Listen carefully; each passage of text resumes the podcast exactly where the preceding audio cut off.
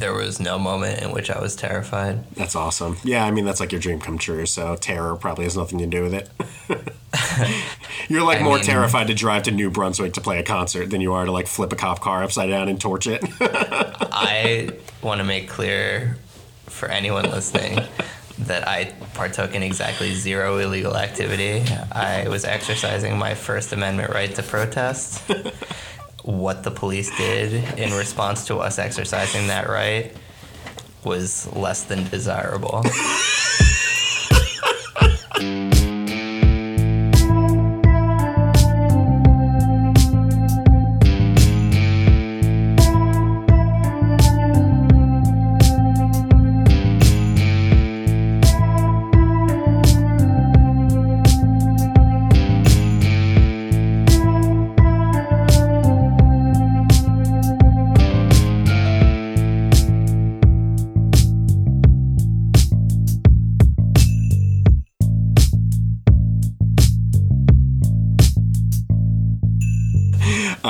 ladies and gentlemen, welcome to the Movie Blues Podcast. I'm Dan Lyons.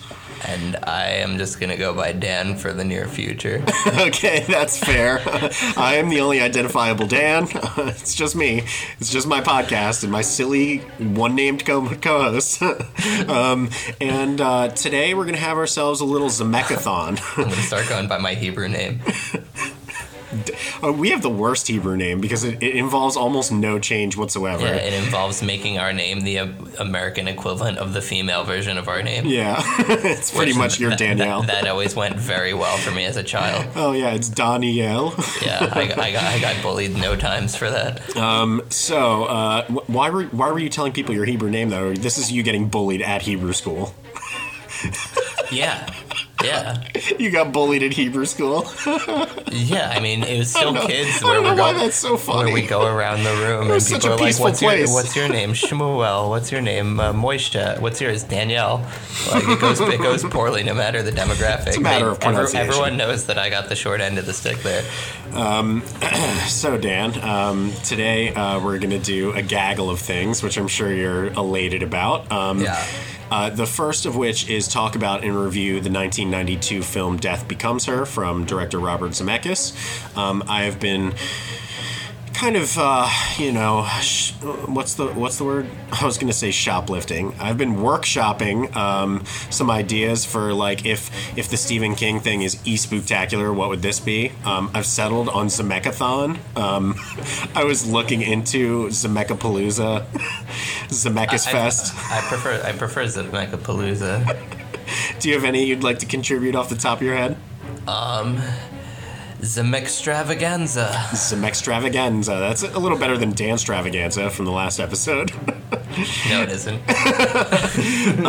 And uh, not only are we going to talk about that film, but uh, we're going to talk about the whole um, Zemeckis universe um, and all of his films, um, as well as people who are related um, to and part of Death Becomes Her, because not only um, is Robert Zemeckis chief among the people that made this happen, but there are also other people uh, on the cast list and behind the scenes who are like 90s heroes. Um, the reason any of this has come up as per kind of like The Last Dinosaur is like this was a movie that I had on VHS as a kid. Um, I actually got it from McDonald's. McDonald's used to have a thing where if you like bought a certain amount of food, they'd give you a VHS tape.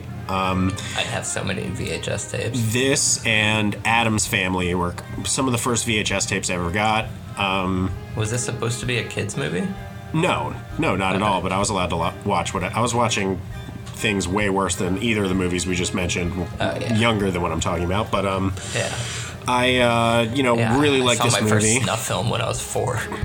and uh, I killed a prostitute when I was seven. Pre-internet. Um, you know what it was like to get snuff films pre-internet? They- you had to like know a murderer who would mail it directly to your house, like covered in blood. Yeah. Um. My my, my uncle uh, Jeffariah Epstein just had a hookup. Is that his Hebrew name, Jeffariah? Yeah. We only we only went. He, he preferred when I spoke my Hebrew name to him. this is bad. this is a this is a PG thirteen start we're, we're having here. Um, so um, We're in the middle of a fucking class war, Dan. It's time to escalate the rhetoric. I'm trying to focus on movies. The world is like double fell, falling apart at this point. Um, Literally, we're in two lit- times over li- at this point. Literally, the material conditions right now are such that there are only a small handful of things that could happen that could create a butterfly effect in which two months from now movies are not no longer a thing or a part of our media. Like people will not even have eyes. People's people's eyes will be forcibly removed or in just this every feature. movie studio will be reduced to a heap of rubble. Well, until that happens, we're going to try to enjoy them as much as humanly possible. Um, that's why this week I decided to revisit uh, a film from my childhood and watch Death Becomes Her again. Did I think it was The her overrated? in question was the American infrastructure. um, did I? Uh, am I going to be able to keep this episode on the rails? I'm not really sure. Probably not. Um, but uh, we're, we're going to make an attempt to do a bunch of things. Um, it's I, going I to feel like I feel like it's the beginning of apocalypse now, and there's just like the ceiling fan above me right now, and it's just like this is the end. You're talking about movies, and I'm like movies, flashing lights. Um, Look, the longer you want to talk about death and the impending apocalypse is the longer the episode is going to take for you to record it. So, you know, it's up to you, Dan. Yeah, all right. Can we wrap this up already? oh, we have so much. I have not even begun. Um, Okay. So, uh, we're going to start out with uh, our Im- opinions and impressions upon this rewatch. Dan, have you already seen this movie? I think you had told me that you had already seen this movie. Is that true or no? No, I never heard of this movie. You had never heard or seen this movie. Oh, wow. Correct. Okay. I thought I'd asked you at one point and you had said you saw it when you were a kid or something. Okay, wow. I um, I, I so I went back and read it and like read the plot line, and I've ultimately determined that it was one of those things. Like, do you remember in the early through the mid '90s? Um, there used to be the channel, the WB, with that racist frog. yes. Um, and during the daytime, if you were homesick from school, play- Yeah, yeah, yeah. There's there's there's a there's a there's a Chappelle joke about that where I, I'm gonna not use the tagline because I don't have cultural permission to use its punchline. Um, but either way, they would play movies in the middle of the day where you'd get like Who Framed Roger Rabbit or like the Mario Brothers movie, and this was in that rotation. So I know that I had seen sections of it, but I was, was at like age five. Like I I have no context. Like I would just put on movies that were visually striking, but had no idea what was going on in them. All right, well, that's one compliment you've already given it, at least. Um, um, so, uh, you know, Dan and I um, actually did a pretty good time, uh, job not breaking our movie moratorium, which is where we really try to not talk to each other about what we think about a movie, about our impressions about it until right here, right now. So, I've been kind of like uh, waiting with bated breath here because Dan has been very cryptic in his response to watching Death Becomes Her. Um, and uh, yeah, I'm going to let you lead off, I guess, Dan. Um, do you want to give some general impressions of the movie or Yeah, um, I'm surprised it's not a movie that comes up more often. It, it, it feels like, especially having gone back and reading about it after watching it, as one does, that it was a more significant like cultural event at the time than like I feel is reflected by the fact that I'm 30 years old and have barely heard of it. interesting?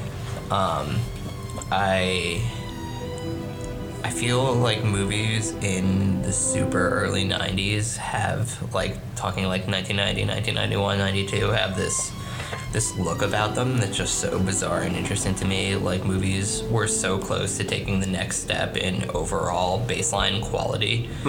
Um, but they still had all the same color palettes from the, like the late 80s mixed with just like these like just desert browns and beiges that are just like a bummer. Mm-hmm. It, it's like it's, it's just so like it's like this the first shot of this movie I was like oh I'm watching The Mask this looks like The Mask So you're saying you didn't like the look of it? no I loved the look I, Oh, I okay. like I, I, I mean I, lo- I love the look of it but like it's also like It's it- kind of it- like this Art Deco LA 90s. yeah, yeah, it's it's it's in line with so many other films I've seen from Yeah. that time period. Like it looks like The Mask. It look like I just was just I kept marking down things that it looks like. It's Um, yeah. I mean, it's got a like a, a soap opera y, very lush um, look to just all the locations.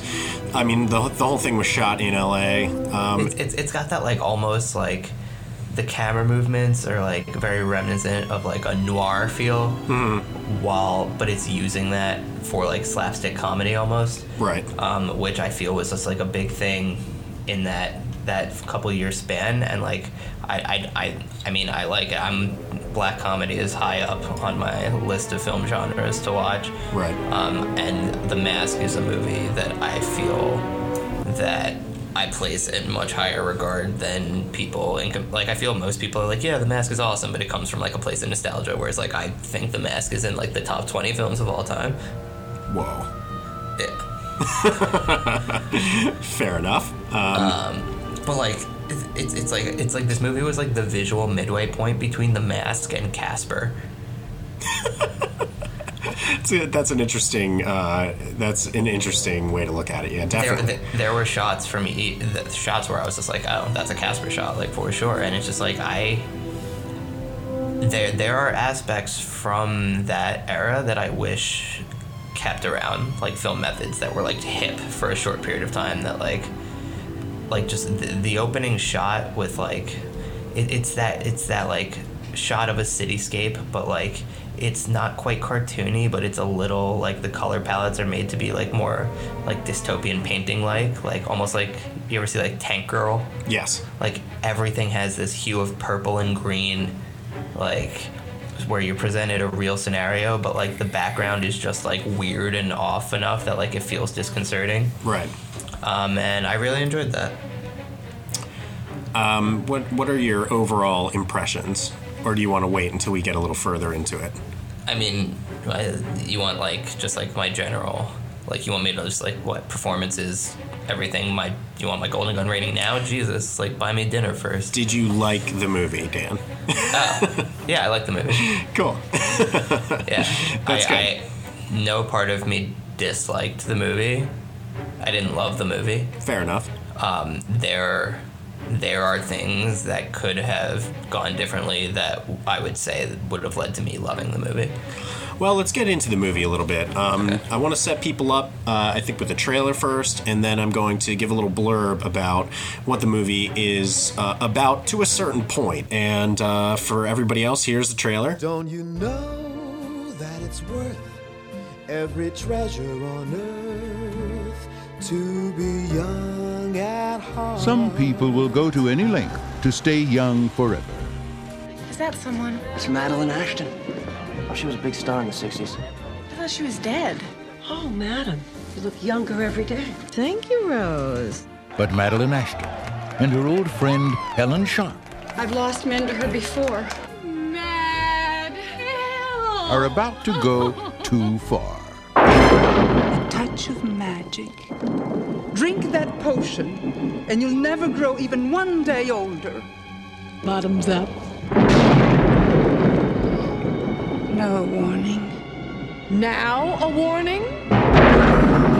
Siempre viva! Live forever! Ernest, I'm in the morgue. They think I'm dead. You are, but you're not. Are you telling me it doesn't hurt when I do this? It doesn't hurt. She's dead, Ernest. Now he's dead. He's dead? Ernest is dead? Everybody's dead! You pushed me down the stairs. I'm so sweaty. I don't think it's sweat, honey. I think you're defrosting. It's a lie. Universal Pictures presents Meryl Streep, Bruce Willis, It's a miracle! and Goldie Hawn. Look at me. I'm soaking wet. Death becomes her. I just have to make a telephone call.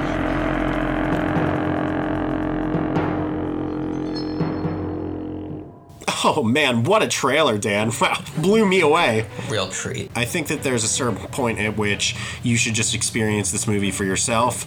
Uh, the setup is totally fine to know because it's very comedic and bizarre. But I, I will say that if you want to go into this movie blind, um, I think that you absolutely should. Um, there are I did, I twists. did. There are I- I twists for the reading the first 20 minutes or so of this movie in terms of them playing with time, uh, them playing with people being alive or dead. Um, there's a lot of back and forth and and interesting diversions throughout. Um, so I think that it's best to kind of go in uh, clean. So it, uh, not often do I say this, but if you are listening to this as your first Movie Blues podcast episode and you've never seen this movie, maybe take a step back and again watch Book of Henry um, from season Yeah. one. This is Um, not going to be one of those classic, just absurdist episodes. No, this is a this is a chance for me to uh, say up front that um, I think this movie is a masterpiece. I think that everyone should watch it. Um, as we get into the things that make this movie so amazing, we're going to kind of branch out and talk about how they are kind of across the board for Robert Zemeckis films. Um, Zemeckis often has in his films not only the blending of unbelievable advancements in technology, but he also is fascinated with giving movies this sense of energy and movement to the camera that is just sublime. Like he he keeps things moving all the time and is just one of those directors who when you watch one of his movies, it's just like a joy to behold. It's just the kind of a classic cinema feel to anything that he's made, especially in the 80s and 90s that you cannot replicate and I don't think anybody would be capable of making again. Um, so uh, yeah, if you have not seen Death Becomes Her, uh, wow.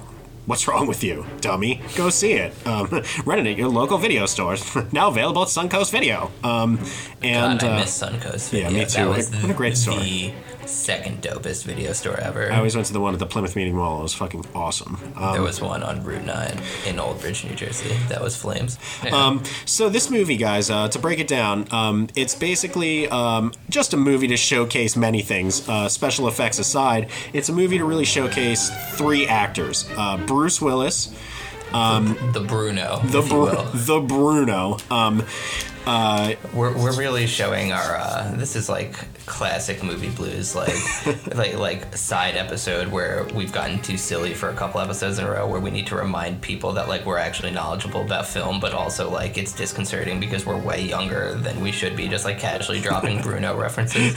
so um, uh, the other two actors uh, who are chief in this film are Goldie Hawn and Meryl Streep, and it is just like just to have a movie where those three actors can act kind of in such a rich melodrama atmosphere, like Yeah. bordering on soap opera, bordering on completely absurd. Um, to watch them play in that wheelhouse was really uh, delightful. Um, and uh, I want to shout out to Bruce Willis because I think that this might be one of the greatest Bruce Willis performances, hands down.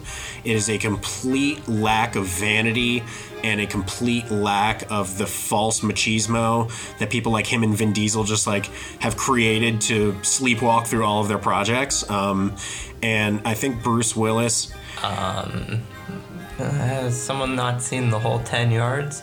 Um, oh, I'm just now realizing that Chandler's in both of those movies, right? Yeah. Yeah, I- I- I those haven't seen in movies are years. why I am always defending Matthew Perry's comedic genius. Uh, I'm gonna have because to rewatch. there's a- I think there's that would be a good there's- one for this podcast, maybe. I have the I have this, the box set. the box set of two movies. You have the Yeah. duology. Yeah, um, but there's a thir- there's a third disc with bonus features. Sick. Um, Delve and into just it. kidding. There's not. What it really is is a dual sided single DVD. Um, yeah, I would love to watch those movies. I'm a massive, massive defender of those movies because there's a lot of really great Matthew Perry like big eyed faces in that movie. I'm a massive, massive defender of Amanda Peet's Amanda Peet's boobs. Yeah, here we so, go. let's go. Yeah. Um, All right, uh, so, that second time in this podcast that's come up. The film is about, um, in 1978, uh, a narcissistic, manipulative actress, Madeline Ashton, who is played by Meryl Streep, performs in an awful musical. Uh, she invites her longtime friend, Helen Sharp, who is played by Goldie Hawn, um, an aspiring writer. Uh, backstage, along with Helen's fiance, plastic surgeon Ernest Menville, which is one of my favorite fictional names I've heard in the past, like Yeah. 10 years of my life, probably. Um, Ernest Menville, uh, played by Bruce Willis, is smitten with Madeline, so he breaks off his engagement with Helen to marry her. Seven years later, Helen is obese, depressed, and committed to a psychiatric hospital where she begins plotting revenge on Madeline. All right, so let's stop here. Like, if someone hasn't seen this movie, I cannot imagine what you would feel at the point at which Goldie Hawn shows up in a fat suit depressed inside, committed inside of a psychiatric hospital, and is plotting revenge on Madeline. So that sets up a movie. And this is an important moment because Yeah. this is when I texted you for the first time And to you said, like, you what the fuck? for the first the first scene of the movie where it's like the bad play or the bad performance by Meryl Streep. Right. I was just like not feeling it at all, not engaged. Granted, I was like coming down from a manic episode, Sure. but I was like I was like fine, like I you know, I was I was fuddling with my phone a little bit here and there. I was playing with the dog, like I was I was I was burning one and I uh okay, Tupac. yeah. Relax. And, uh, and then it gets to that shot, and I was like, "Wait, how did we end up here?" and I was just looking It's at another time that you have to rewatch the first 15 minutes of a movie to, to truly understand what's happening. Yes. Luckily, this time it was only like 12 minutes. Fair enough. So, but yeah, so yeah, I rewound it, and I was like, "All right, there's clearly, I clearly misinterpreted what the vibe of this movie was going right. to be." That's what I was hoping for, that you would be taken for quite a ride in the first half an hour or so. Yeah. I'm glad that did happen. Yeah. Um, and, um, uh, you know, after we find out that she's fat and committed in this mental hospital, she begins plotting her revenge. So then, you know, at the average viewer would probably assume that, okay, this is now going to be a movie about fat Goldie Hawn hunting her, you know, seeking revenge against Meryl Streep, which in and of itself could have been you know any number of romantic stupid comedy type movies from any anything from the 90s to the early 2000s Yeah. um, but the fact that this movie keeps twisting itself and, and keeps turning stranger and stranger Yes. um, and then you end up at a point where there's body horror there's insane stunts happening. There's just like a cornucopia of really fucked up events and really insane special effects that from the first 20 minutes of the movie other than the fat suit you would assume you were getting into some kind of like adam sandler jack and jill romp where it's like Yeah, watch right. goldie hawn wear a fat suit for two hours. Isn't it funny? She was beautiful. And now Yeah. she's fat. like, no, they took the time to have like concept art and then someone execute building that at that time period as essentially a passing plot point. right It's it's it's it's great. But this was, you know, years before things like the Nutty Professor, where like the fat suit became like this huge thing. That suddenly every comedy had to have a person in a fat suit. Shout out to that one Ryan Reynolds movie where he's fat, which is hilarious actually. What is that? Just Friends? Just Friends. Have you ever actually seen that movie? I I have stumbled across it on cable, Oh, watched like ten minutes, found it violently offensive, and turned it off. I think I think for those very reasons it should be entered into MBCEU, but we'll, we'll talk about that at a further juncture. Who, who is who is the woman in Just Friends? Is that Anna Faris? Anna Faris, yeah. And I'm gonna tell you, it's a. I think it's a really underrated movie in terms of how fucking fucked up it is and far out it goes. I haven't seen it in years, but I used to think it was pretty hilarious. Um, I just uh, I suspect it might have a little fat shaman in there.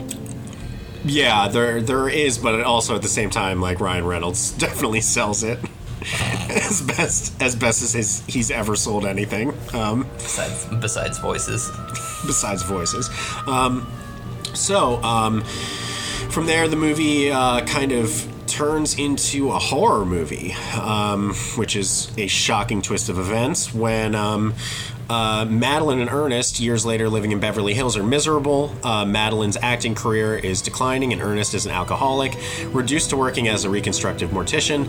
Receiving an invitation to a party celebrating Helen's new book, Madeline rushes to a spa where she regularly receives facial treatments. Understanding Madeline's situation, the spa owner gives her the business card of Lisa Liesel von Rumen. Or is that a Roman? Liesel von Rumen, a mysterious, glamorous, wealthy socialite specializing in youth rejuvenation. Long story short, uh, we get a kind of elixir of life parable type story. Um, Yes. Something you would see on like an Outer Limits episode or a Twilight Yeah. Zone episode. Um, where Or like a uh, cocoon. or like a cocoon episode film diabetes um, um, and uh, from here the movie just turns into kind of like a, a gypsy voodoo uh, body horror parable where you have uh, both Goldie Hawn and Meryl Streep dying in horrible ways, yet coming back to life one after another while still seeking revenge on each other and passing uh, Ernest Menville around like a blunt for the rest of the movie. And um, and uh, yeah, I mean, uh, the real standout as things kind of take a darker turn for me um, were the special effects. Um, when Meryl Streep falls down the fucking stairs for the first time.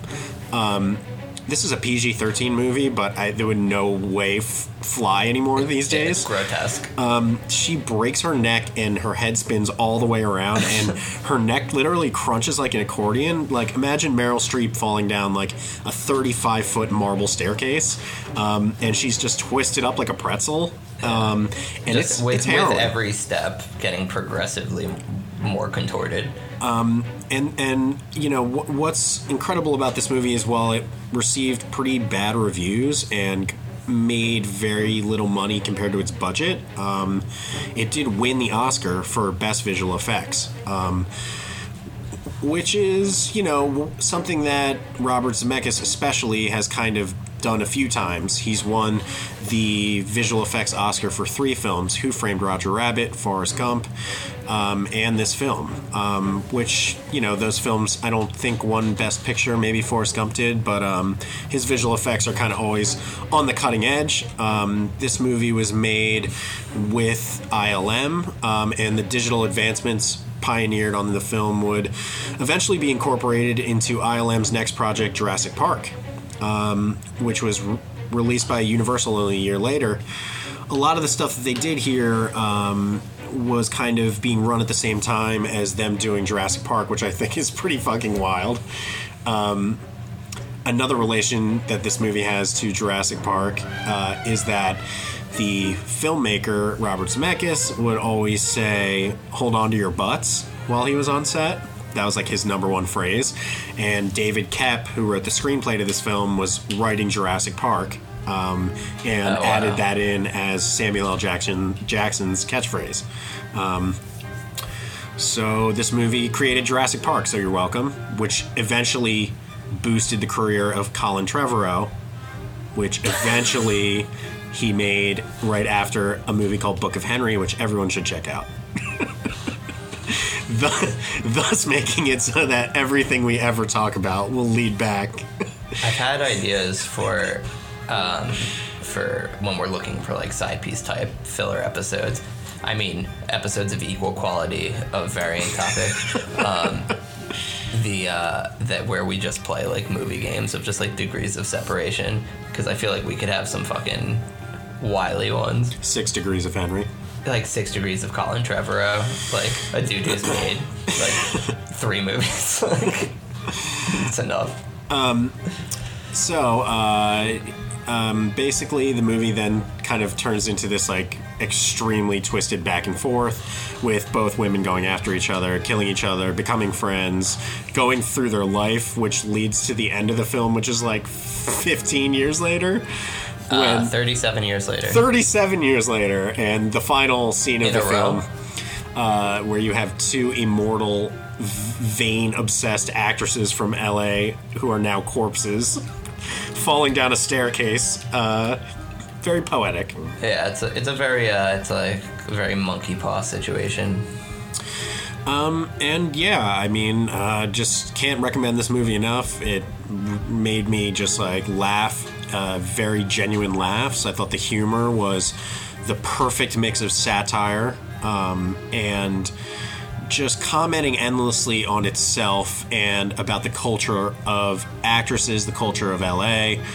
Um, just was a hilarious movie that I just really enjoyed so much. Um, uh, at one point, Bruce Willis uh, and uh, Meryl Streep are arguing with each other in the backyard, and he's like, "Madeline, shut up! The neighbors are here. The neighbors will hear." And she goes, "Neighbors? In 12 years of living in LA, have you ever seen a neighbor?"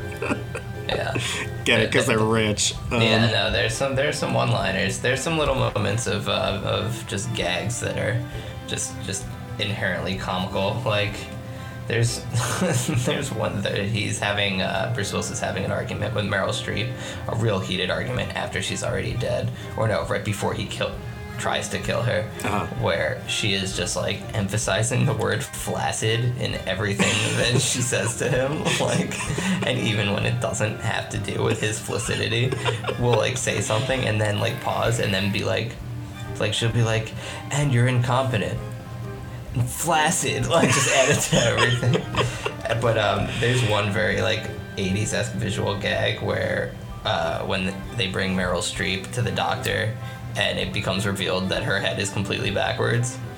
Um, this is like Dan. This is one of the greatest scenes. I'm gonna say in a comedy ever. It's Um, yeah. First of all, the doctor that is is seeing her. Do you know who that is? It was like bootleg Elliot Gould. It was Sidney Lumet. Yes, yes, it was. Um, Sidney. Bootleg Elliot Gould, Yeah. which like I- surely Elliot Gould is the bootleg Yeah, Sidney no. Lumet, but also at the same time, I thought. I thought. perfect, perfect I thought He observation. pronounces it Sidney Lumet. Lumet. Am I making that- yeah. Lumet, Lumet. I'm French, so y- it's within me to just go straight to the silent T. you Sidney know? Lumet, as we would know as the the creator of one of my favorite films of all time, uh, Network. Network. I don't think I've seen Network, have I? You haven't seen the film Network? I don't think so. Oh my god. Okay, You'll have well, to- did he make? You'll have to wait till Did he make Twelve Angry Men? Uh, I don't know. I don't have his of the of the 15 filmographies I have called up for this episode. That is not one of them. Okay. Um, yes, that was Sidney Lumet. Um, anyway, uh, she comes in. Her neck is twisted. Her head was twisted around backwards, which she's now relocated, but is like clearly dead. Her skin is white. She's Her fully a corpse. completely fractured. She is fully a corpse. Um, And uh, Sidney Lumet comes in and is the doctor and gives her the look over and is like literally mortified in every sense of the word at what he's seeing. There's no shaken pulse. to his core. There's he, nothing. He takes her temperature. It's 80 degrees. Um, he uh, is so freaked out by this that he, uh, after walking out of the room and like having seemingly a mental breakdown. Wait, wait. First, first, the funniest gag in that entire scene to me, besides its conclusion, is that as he's like casually just like observing her, he reaches over to Bruce Willis to take his flask and just like just swills half the flask. he starts drinking. I couldn't remember if it was that or if he pulled out a cigarette. I, I could not remember. No, he took the flask. I thought that was so funny. Um, so uh, he exits the room, and um, uh, in the next scene, as they're running, look either looking for him or leaving the hospital room. Uh, you see a window into a different hospital ER room where a guy's on the table having like a full fledged heart attack and dying, and it's the doctor. because he's so mortified he actually dies from Yeah. having even seen having even seen Meryl Streep. Um, um, then uh, they take Meryl Streep down to the morgue, um, and Bruce Willis goes looking for her, and he goes, "Where is she?" And the like nurse tech is like, "They took her down to the morgue," and he goes, "The morgue? She'll be furious." Yeah. Yeah. the you know the writer of this film um, is also a writer that uh, has done just 90s gold. I would say that this guy is probably one of the most important uh, screenwriters to ever come out of the 90s. His name is David Koepp. Um, he has made some terrible movies, but he also wrote Jurassic Park, um, Secret Window, which I absolutely hate, which I think he actually directed as well. The Johnny Depp secret window. Yes, yeah. That is horrible. Horrible. Um, he wrote the Tom Cruise War of the Worlds. Horrible. He is the director and writer of Stir of Echoes with Kevin Bacon, which With Kevin I really Bacon. liked. I It was saw very, that in very the dark. theaters, and I remember liking it. But I was a kid. I don't remember anything else about that movie. That was a very on- good I horror was- movie. That was like Holland, a Hollow Man era Bacon, Um, where he could do no wrong. He, I mean, yeah, I mean that movie was great, uh, and Hollow Man. Um, Yeah, I remember the commercials for Stir of Echoes were It was, chilling. it's a, a genuinely terrifying movie, Stir of Echoes. Nice. Um, Mission Impossible 1 um, which I love and actually like apart from the entire Mission Impossible series, which I think is pretty much trite nonsense for the most part, but I love the first one.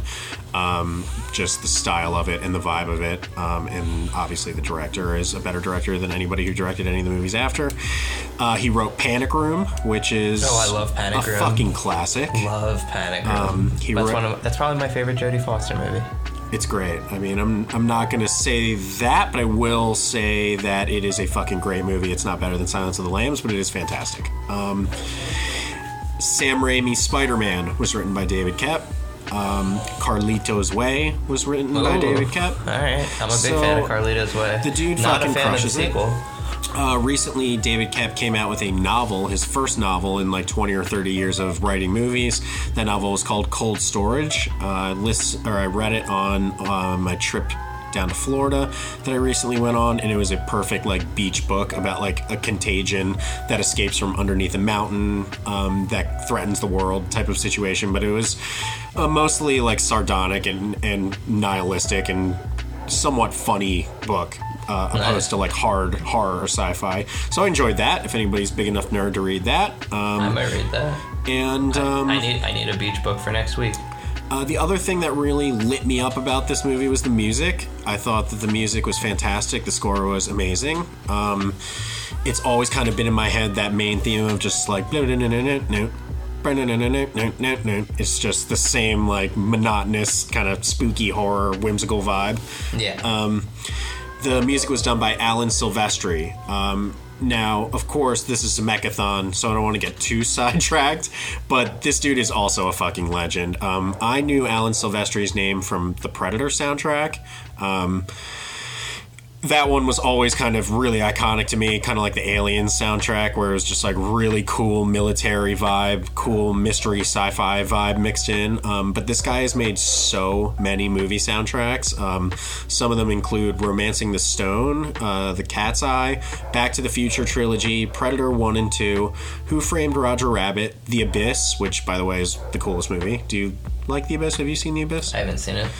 Uh, it's like the most underrated James Cameron movie. Uh, the director's cut of it is the essential way to watch it. It is so fucking cool. Um, it's about like a, um, people in a submarine slash environment of several buildings in the Mariana Trench, I think, and um, it's kind of like proto Terminator, proto Aliens vibe. It just is an incredible movie. Kind of where he got the ability to make Titanic because he did the whole movie underwater.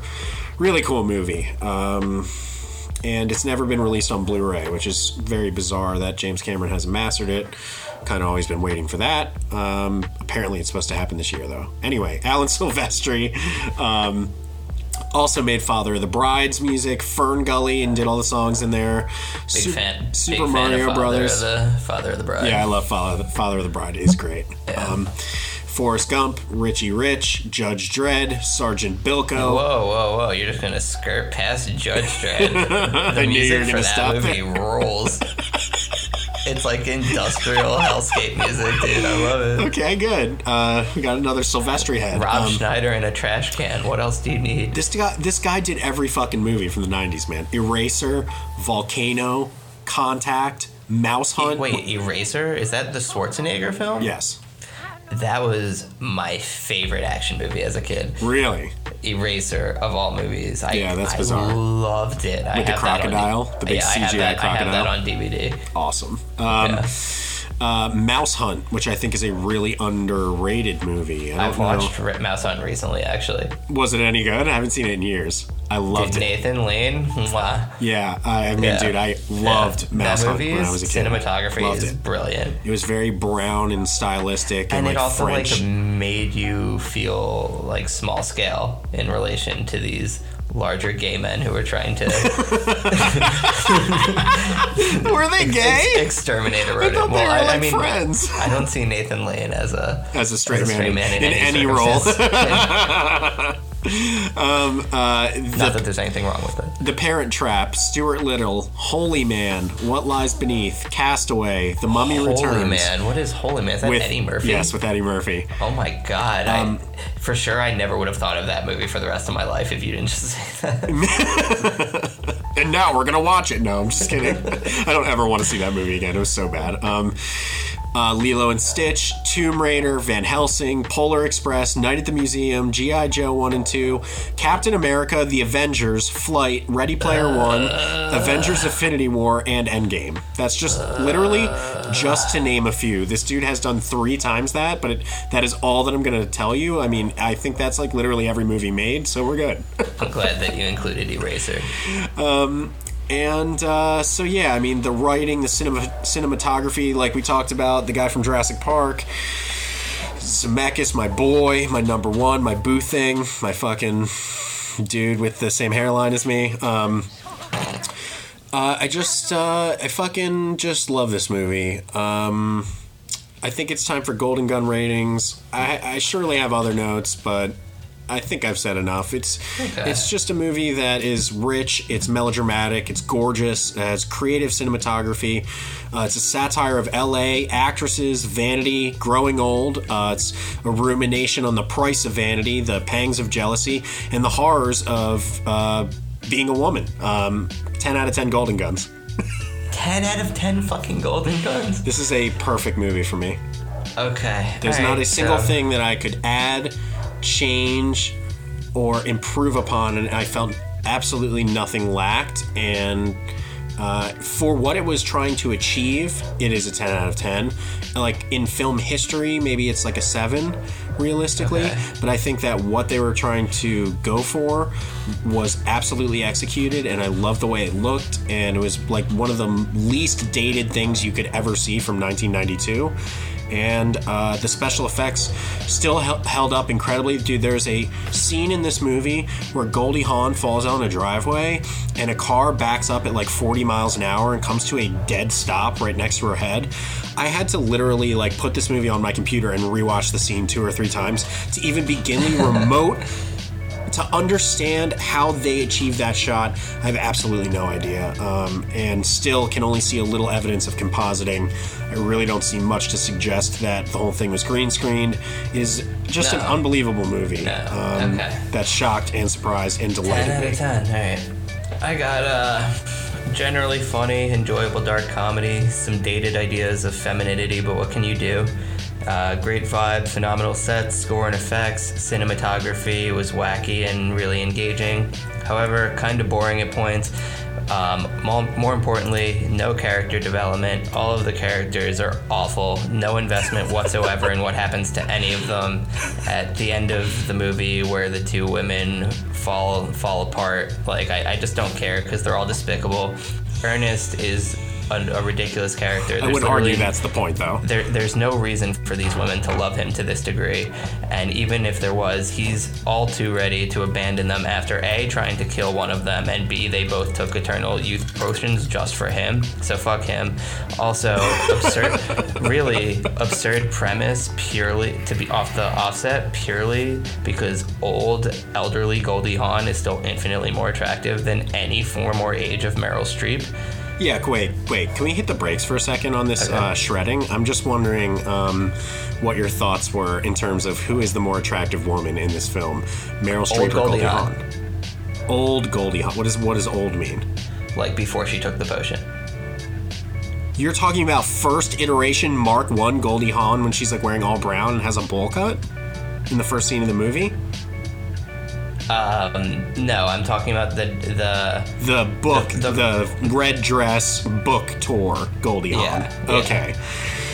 Yeah, I mean it's a tough call because Goldie Hawn's got this very like uh, plastered drunk Jessica Rabbit vibe that she's Yes. giving off in this movie, Yes. which is pretty hot in, of, in and of itself. But I feel like Goldie Hawn's beauty was kind of like a very at the time vibe, and I think I just am not attracted to the way she looks. I'm gonna give it to Meryl Streep in this movie for being a fucking minx.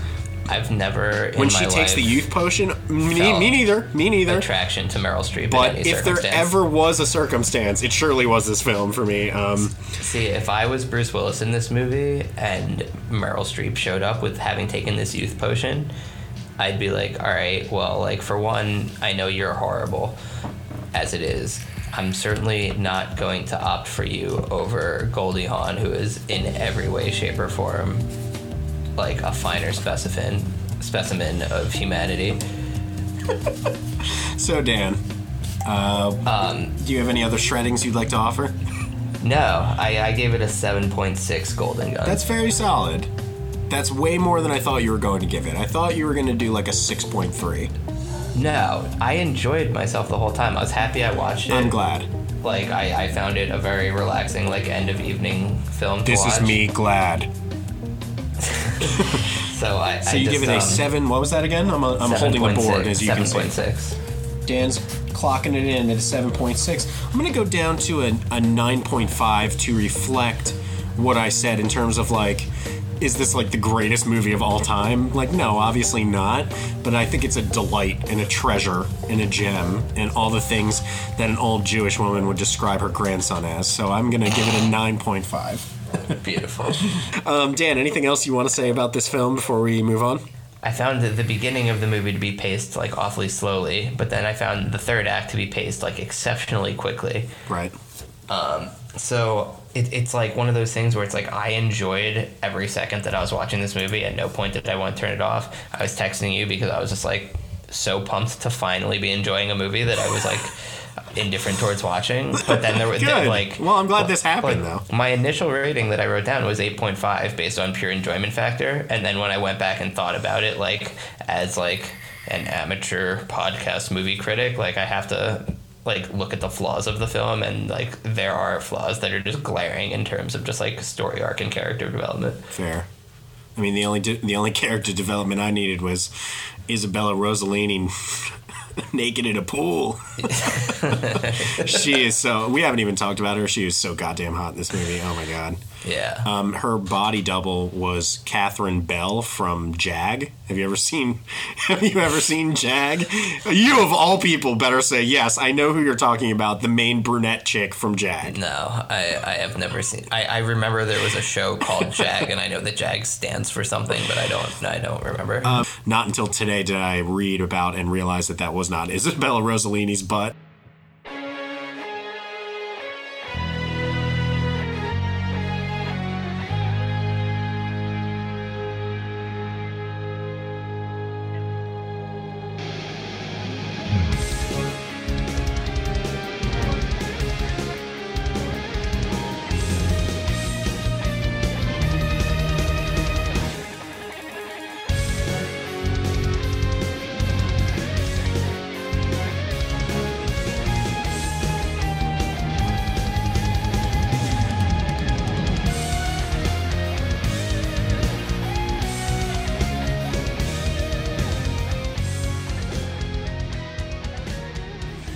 So, uh, at this point, we're going to take a look at some of the other works of our man Zemeckis. Um, he's made some fucking movies, man.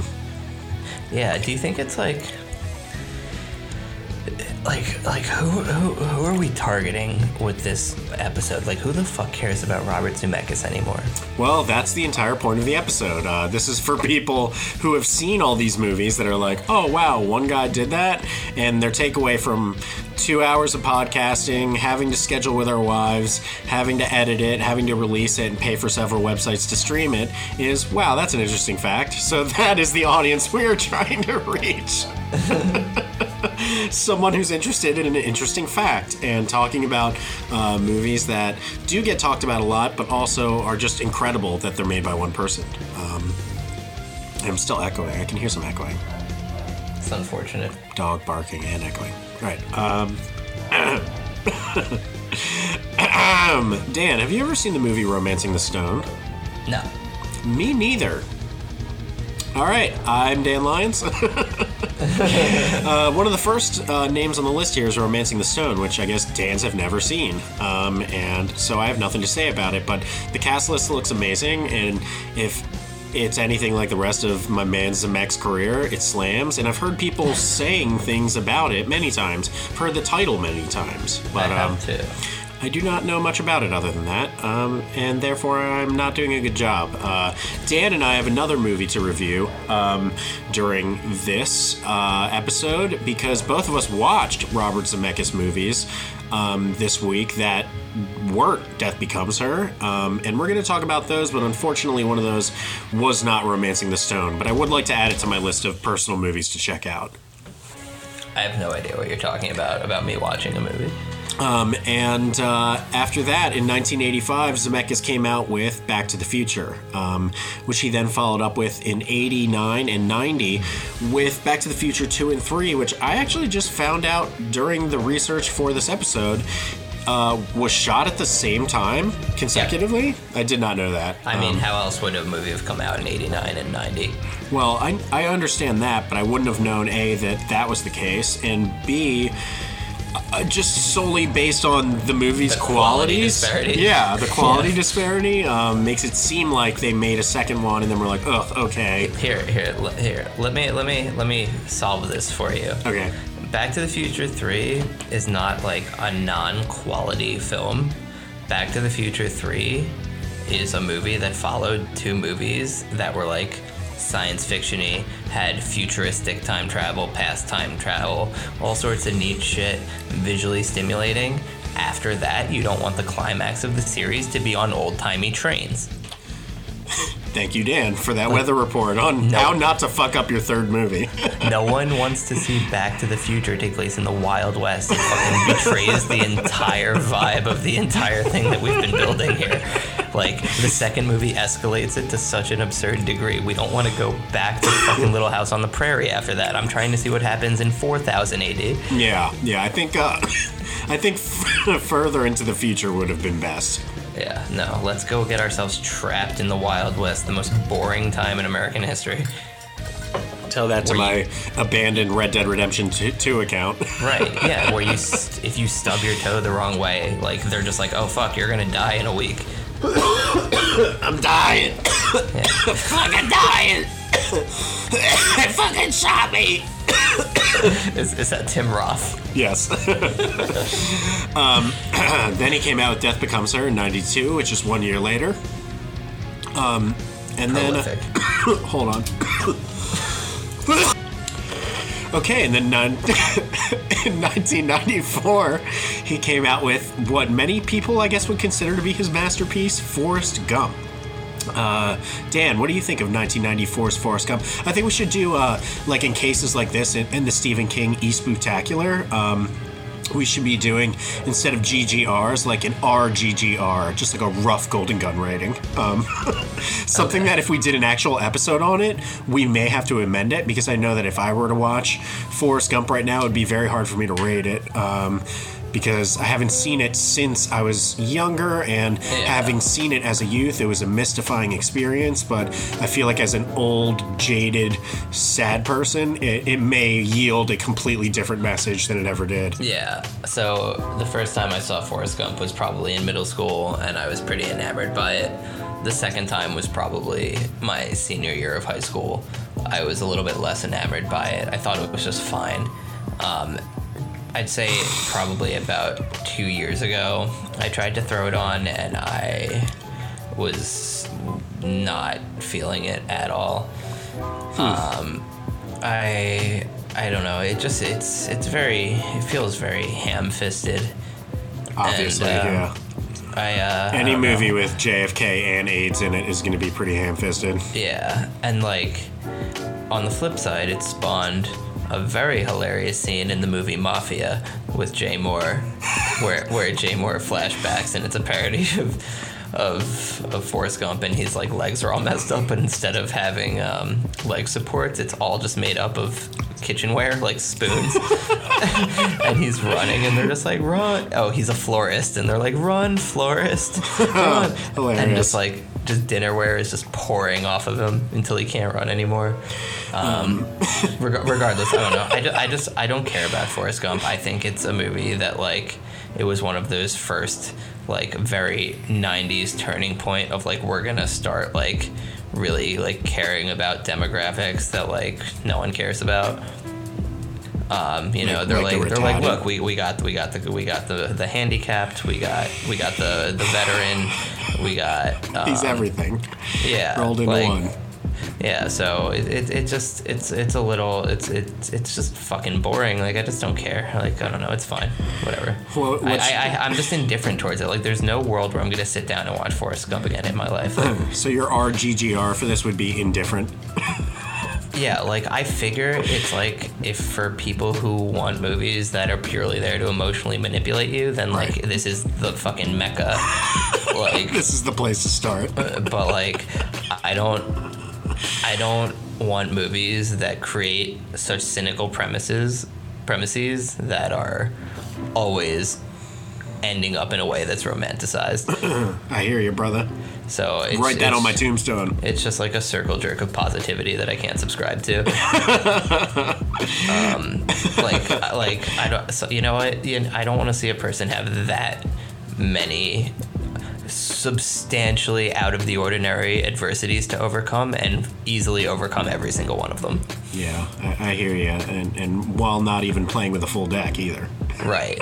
And like, it, I feel like his, It's kinda like- you know what it's like, Dan? mildly offensive. Like, Uh, I, I I would like to liken it to another film that I know you've seen, Star Wars Episode One, where where Jar Jar like single handedly wins the Battle of Naboo by like tripping over things backwards and like Right, saying right. like oopie doopie and like flying over tanks.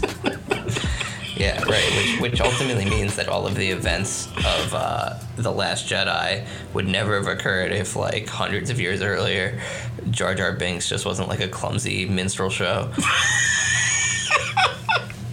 Save that kind of talk for the E-Spooktacular. You know what I mean? awful. That was awful. I don't have to beep that or something. um, okay, uh, how about the 1997 film uh, Contact, which was his next uh, effort? Um, I'm going to start by first saying that this movie, like, truly changed my life. Uh, subsequently, reading the book uh, by Carl Sagan also completely changed my life. Um, I did feel disappointment uh, in this film um, in terms of kind of where Jodie Foster ends up. Uh, at the end, I think that that is just a fundamentally, even though they built in uh, like a failsafe where you know at the end you find out that the tape, even though it was blank, there's 18 hours of blank tape. Um, Yeah. I think that does do a little bit towards uh, taking back some of the kind of expectation deflation that happens when you realize you're not going to see any aliens. But there is a moment when she's in like the transportation pod at the end where she does see like the structures of an alien planet and like an alien city from orbit and.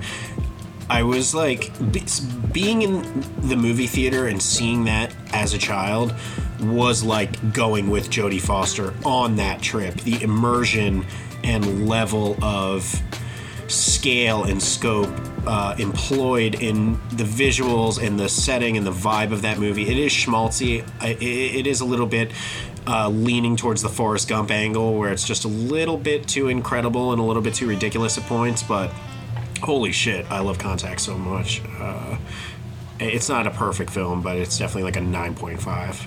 I um I haven't seen it since high school easily.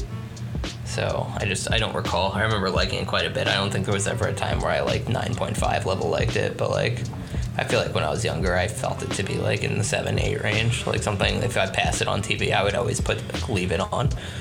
I just, uh, for me, that was like my kind of, and and really a lot of this episode stems from my heyday being probably like 1993 through 1997 like i i have declared that your heyday is in the early 2000s um, which you know might be something you disagree with but for me the most formative and important stuff that is good and bad that I cling on to is really from the years of like 1992 or 3 to 97 pretty much everything that happened Yeah, I mean, I was busy being two or three. yeah, everything that happened in that period of time for me was, I was watching Timmy the Tooth. completely seminal and life changing. And Contact was a movie that I saw like as a child in theaters and just was uh, just never had my mind blown like that. Um, So yeah, uh, I love that movie. Uh, everybody should see Contact, especially if you want to watch something about aliens. Um, I, I personally don't like that Hollywood has dropped into a never-ending valley where every movie that involve al- involves aliens needs to be uh, them ripping people's spines out and like being allergic to sound and like being fucking monsters with a thousand teeth. It just doesn't make sense um, if you understand like what it would take to reach the planet Earth from any alien civilization after the amount of surveying that we've done. It doesn't make sense that anything but an extremely intelligent life form would come here. So like all the horror movies that yes I do enjoy, like the movie Extraterrestrial uh, is one in particular uh, movie that is a horror alien movie that, that should be seen. But other than that, I think aliens kind of get a bad rap. Yeah. Mars Um, Attacks.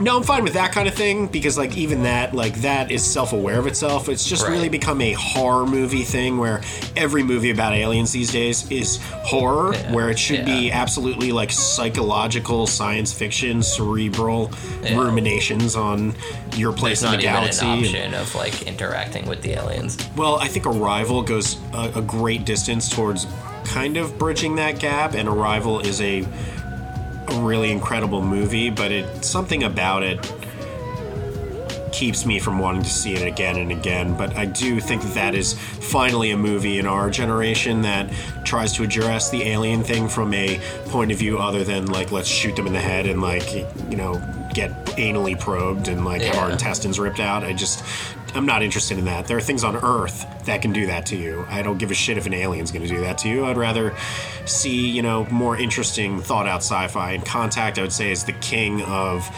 blockbuster mainstream schlock mixed with that uh, sci fi ideal that you find in like Close Encounters and shit like that. So big ups, Contact. I see you out there. Probably making a couple dollars a year through streaming. All right. Uh, the year 2000 happened then, um, and our boy Zemeckis dropped a double deuce. He dropped two movies in the same year What Lies Beneath and Castaway. Um, and those are the movies that Dan and I also watch uh, in our Zemeckis spectacular weekend week. For me, it's been like a month and a half because I watched this movie for the podcast a month ago, and we keep pushing the episode off because we thought it was probably going to be boring, which it has been. Um, Yeah. and uh, Dan, what did you think of Castaway, the movie that you watched from Zemeckis' hot streak in 2000? Loved it. I saw it in the theaters. Saw it. Uh, Schmaltzy, like, did it was it did it hold up emotionally? Like the journey is still very. Yeah, I think so. It's not like uh, you know the emotional manipulation scale is not as. I, I think that the only thing you have to go in there trying to push out of your head is the way it's been like mocked to death since Right. the movie came Sure. out. Just like the whole Wilson thing, like like now it's become it's it's become a cultural meme for decades at this point. Whereas like the first time I saw that movie, I was fucking heartbroken over that volleyball. Right.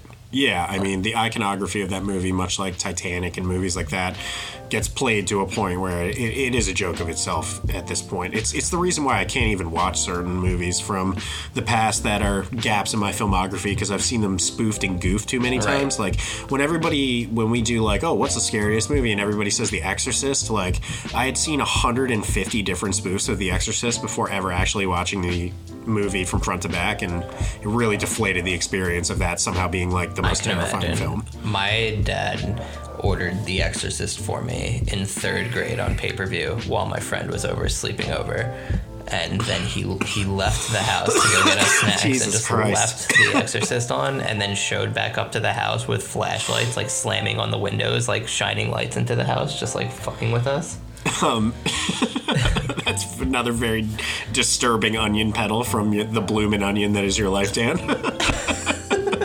um, uh, Zemeckis then got very obsessed with motion capture. He pretty much pioneered it um, and started making movies in it right away.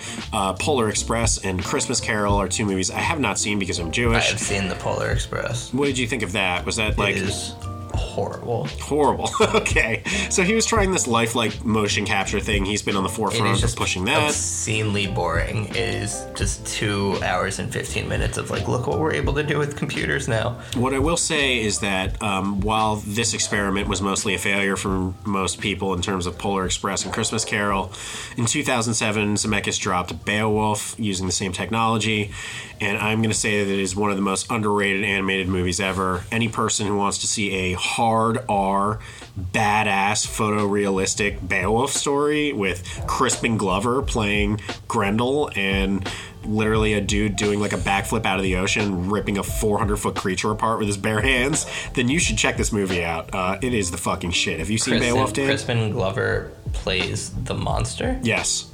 Okay. They, they motion captured him as the monster. Angelina Jolie plays a very naked. Uh, uh, who's Grendel's mother? Um, I don't know.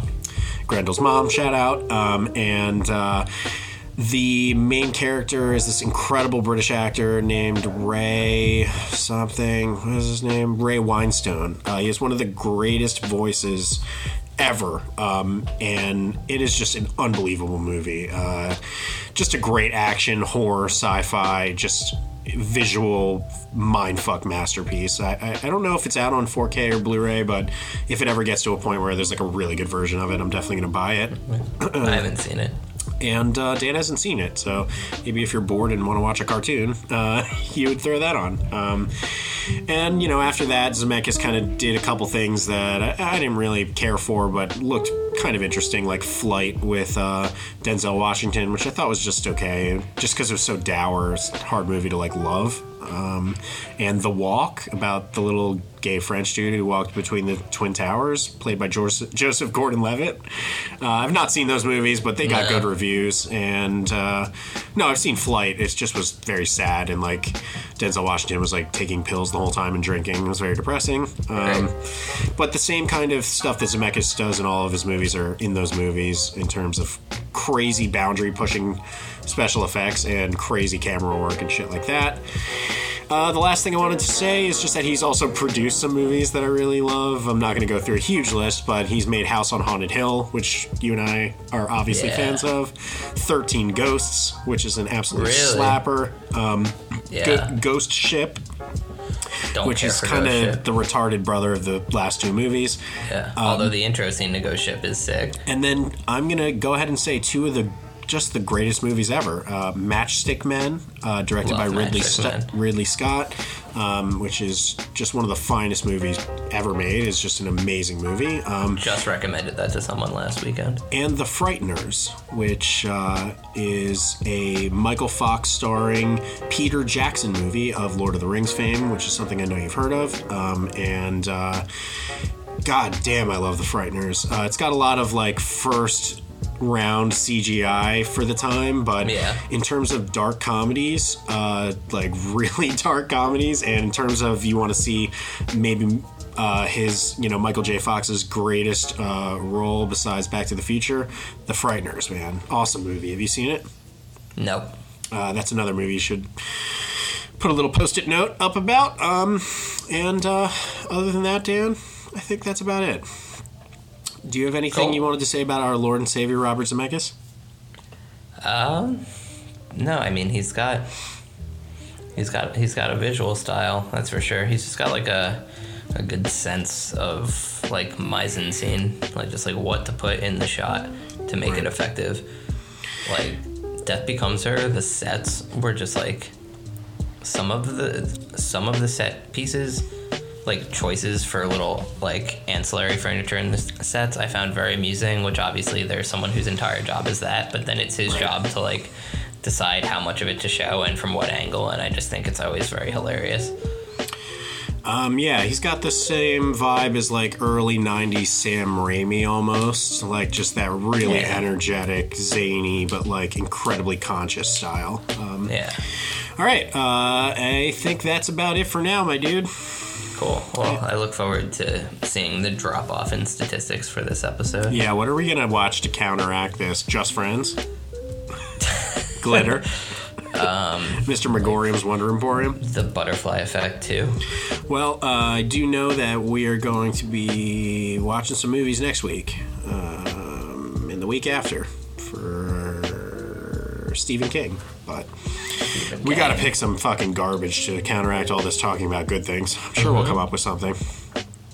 I mean people want us to talk about Velocipastor I, people do want us to talk about that. Maybe we'll chuck that in. Velocipastor. All right, people. Thanks for tuning in. I'm in Bye. Bye. Baby.